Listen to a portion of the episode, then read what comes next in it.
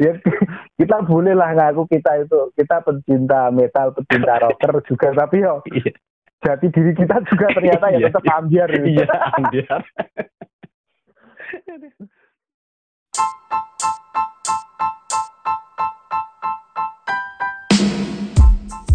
Kegotong royongan itu justru menyelam, menyelamatkan apa ya? Menyelamatkan dia gitu. Iya, dia keluar dari keluar dari hukum hukum apa ya hukum bisnis promosikan mungkin ya yang betul betul. yang betul. terjadi di secara nasional. Mm, mm, mm. Ya, kamu tahu kan kan si si Gofar Gofar Hilman Ah. gitu. Dia sempat terkaget-kaget kan. Dia sebagai eh, perwakilan anak metropolitan, anak kota gitu. Yang Ah. konsumsi jenis genre musiknya tentu sangat eh, bertolak belakang dengan kita kan gitu. Dia sempat Hmm. kaget itu melihat apa melihat fenomena musik lokal itu yang begitu dahsyat gitu. Nah, dia bertanya-tanya kenapa begitu. Nah, saya saya punya analisis. Beberapa kali saya juga ngomong sih sama temen-temen saya gitu, temenku itu. Gimana itu, Le? Eh, analisisku ya, analisisku ini soal bonus demografi sih sebenarnya gitu. Soal bonus demografi. Jadi beruntunglah gitu. Orang-orang kelas menengah ke bawah itu memiliki anak banyak. Dan pas di tahun 2018, 19 dan 20 ini mereka generasi yang jumlah anak mereka banyak menjadi eh, menjadi kelas milenial sekarang. Jadi kelas milenial Hmm, sekarang hmm. itu didominasi oleh eh, kalangan milenial menengah ke bawah ini ini analisis ya bisa salah bisa enggak karena belum ada penelitian. Nah, Hmm, hmm, hmm. sementara pola pola gaya hidup itu kan bergeser. Bergeser. Kalau dulu kan modelnya kan sistem top down dari pusat ke bawah kan begitu. Iya. Karena hanya saluran saluran hiburan itu hanya dari televisi Jakarta lah khususnya ibu kota. Sementara memasuki era 4.0 ini layanan platform media sosial itu berkembang pesat, Facebook, Instagram, dan ini melahirkan para apa ya orang melakukan kreasi sehingga kan dampaknya televisi ditinggalkan. Itu merubah heeh. merubah kiblat gaya hidup kan begitu. Nah Hmm, sementara hmm. Yang menguasai pola gaya hidup itu hari ini adalah eh, kelas mileni- milenial yang memang secara basicnya ada didominasi oleh kelompok-kelompok yang bukan hack kan begitu sehingga iya, heeh. eh, sehingga ya jadi rame begitu sehingga Oh. sehingga kayak di Twitter gitu kayak di Twitter Oke. dia dia mengagung-agungkan tentang mencetuskan istilah Didi Kempot sebagai the god of apa the god Godfather. the godfather of broken heart atau the lord of Ah. Didi kemudian meng- mengeluarkan istilah-istilah seperti daripada sakit hati mending dijogeti dan sebagainya. Dan sebagainya. Itu kan influencer apa ya pengaruh-pengaruh pengaruh dari kelompok milenial ini yang sekarang mendominasi media sosial jejaring sosial ini Twitter Instagram.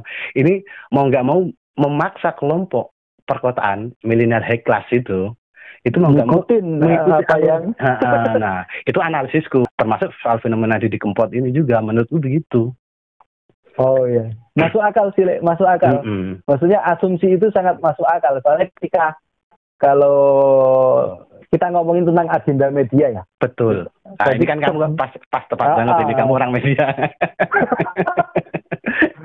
Enggak, sebelumnya kan se- sebelumnya kan eh ini ini sebenarnya juga banyak banyak menjadi polemik bukan cuma di Indonesia, maksudnya banyak penelitian mengenai tentang begitu media sosial eh, teknologi tentang media sosial itu berkembang Mm-mm. ketika teori-teori eh, terlalu teoritis ya ini ya nggak apa-apa Nggak apa-apa Ya, ya. kadang-kadang dikasih teoritis kadang dobos kan gitu Jadi teori-teori lama tentang agenda media dan itu kan dipertanyakan Mm-mm. karena kalau kita kalau kita ngomongin beberapa 10 tahun yang lalu ketika kita semua informasi atau semua yang kita pikirkan, semua yang kita anggap penting itu kita didikte oleh televisi ketika itu karena tidak tid- belum ada media yang lain oke betul sekitar 10-15 tahun yang lalu lah. Mm-mm. Nah, ketika begitu kita apa yang kita anggap penting, apa yang perlu kita pikirkan itu didikte atau kita kita kan sering menyebutnya kadang agenda media. betul Ketika media mengatakan apa ya itu yang kita pikirkan. Tapi begitu begitu media sosial itu naik, Mm-mm. terus kekuasaan TV untuk untuk mempengaruhi khalayak eh, banyak itu kemudian dianggap melemah karena Mm-mm. karena as- karena asumsi informasi sekarang begitu cepatnya begitu banyak pilihannya soal keakuratannya kita nggak bahas Iya. tapi, tapi dengan cara seperti itu kan akhirnya apa yang apa yang harus terjadi atau apa yang harus kita anggap penting dalam kehidupan sehari-hari entah itu berkaitan dengan musik terutama menentukan mana musik yang sekarang bagus atau yang enggak kan akhirnya Mm-mm. seakan-akan tongkat kepemimpinan yang dulu dipegang televisi dilemparkan ke masyarakat banyak akhirnya Iya. masyarakat sendiri yang menentukan Betul. Nah, Ah. ini kan kembali lagi eh, tinggal siapa para influencer ini, latar belakang influencer ini dia latar Nah. belakangnya secara keluarga apa referensi bermusik, kebudayaan Iya, lah. iya. Kebudayaan tentu berbeda dengan pola pola gaya hidup yang waktu itu masih terpusat di Hmm. media televisi atau media cetak kan begitu. Iya iya. Nah, itu nah, itu itu kadang aku masuk kenapa Gofar Hilman kemudian manggut-manggut dan mau nggak mau dia akhirnya terjun bikin ngobam itu bareng Didi Kempot waktu itu. Dan ekspektasi dia kan memang awalnya ngundang Didi Kempot itu cuma 100 orang sih. Tapi dia kaget luar biasa di luar ekspektasi dia. Ternyata Yang nyampe 1.500 yang datang itu full. Dan dan dia terkaget-kaget. Itu yang datang itu anak-anak yang necis anak-anak muda milenial yang keren-keren. Iya. Yang yang itu what ini fenomena apa gitu. Nah dia lupa bahwa ada ada bonus demografi begitu. Kelas menengah yang dulu mungkin dia secara ekonomi kurang. Nah tahun Sekarang ini kan mereka mer- udah. berada di kelas menengah yang menguasai sektor-sektor ekono- ekonomi yang mapan lah saya kira begitu. Nah ini kembali lagi nih. Tapi seru banget sih tadi obrolan obrolan itu seru banget. ini kembali lagi soal Didi Kempot ya sang maestro lah kita in Ah, memoriam almarhum Pak Didi Kempot kan begitu. Ya. Ini ini soal Pak Didi Kempot lagi ya.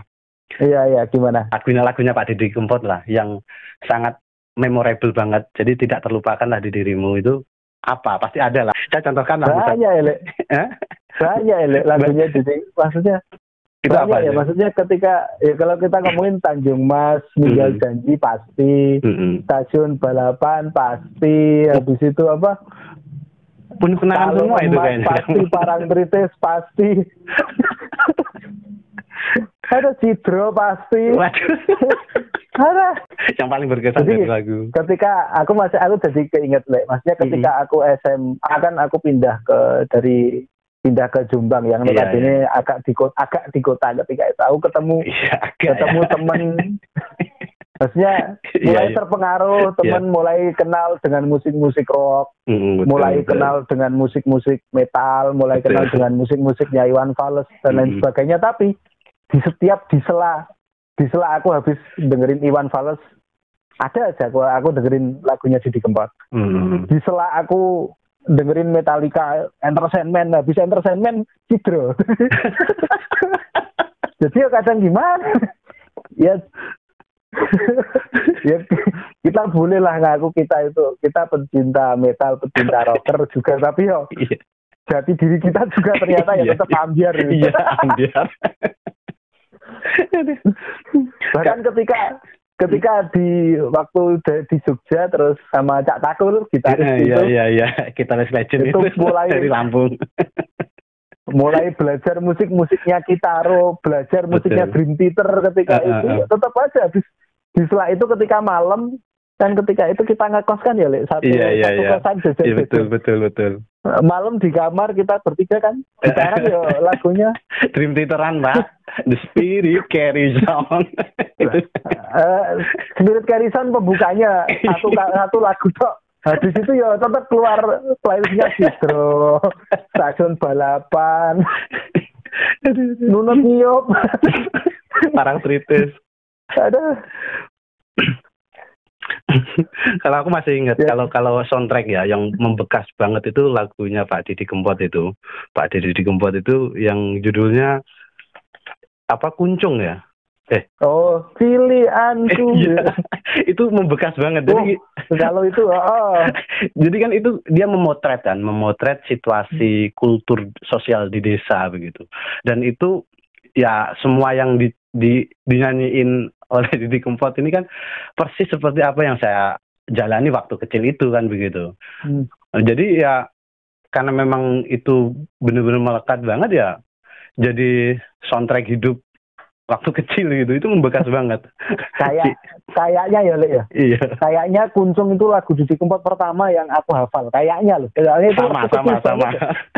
Itu Zaman menjadi itu SD kelas berapa itu ya ampun. Iya iya ke SD pokoknya itu itu menjadi theme song wajib itu. Jadi saya masih ingat betul itu jadi theme song ketika habis main petak umpet. Itu anak-anak ya udah auto nyanyi bareng-bareng itu nyemplung neng gedung biur Wah, itu menjadi menjadi core yang ya core Heeh.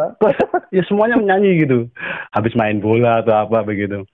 Itu membekas banget sih. Ini dahsyat lagunya Pak Didi Kempot ini yang khususnya kuncung ya aku kembali lagi dia benar-benar memotret situasi sosial Indonesia waktu itu gitu masyarakat Hmm, hmm, masyarakat pedesaan, pedesaan pedesaan. umumnya begitu wah itu emang ya emang legend banget dahsyat lah dahsyat itu Hmm, hmm, hmm, Nah hmm. kemudian seiring perkembangan waktu udah dewasa, eh tapi kamu pernah pernah nonton konsernya Pak Didi Kempot belum? Selama di Jogja dua dua kali itu Oh berarti masih terselamatkan Masih. kamu. masih Aku, terselamat. aku lihat waktu yang di Ngayog Jazz Heeh. sama yang waktu di UGM. Oh iya loh, itu yang di UGM Pak rame banget itu. Wih, itu Dahsyat. UGM ambiar itu. Ambiar UGM. itu. Parah.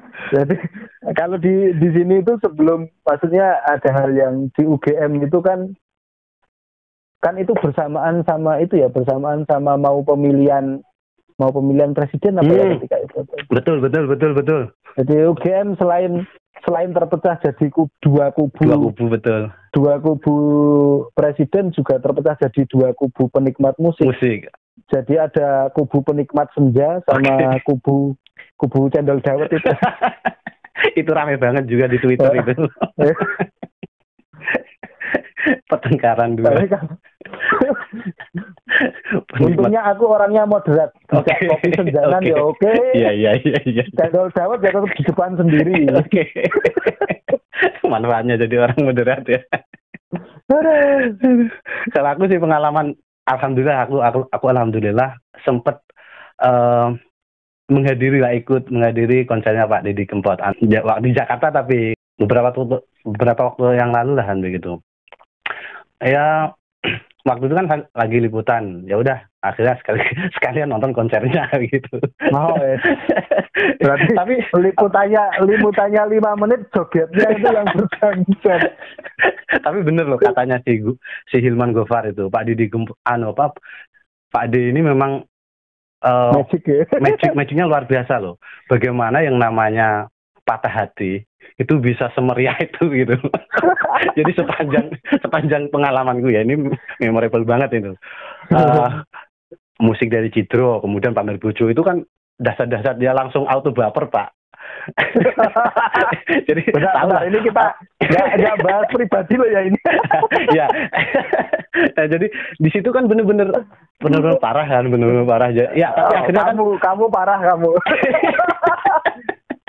Aduh.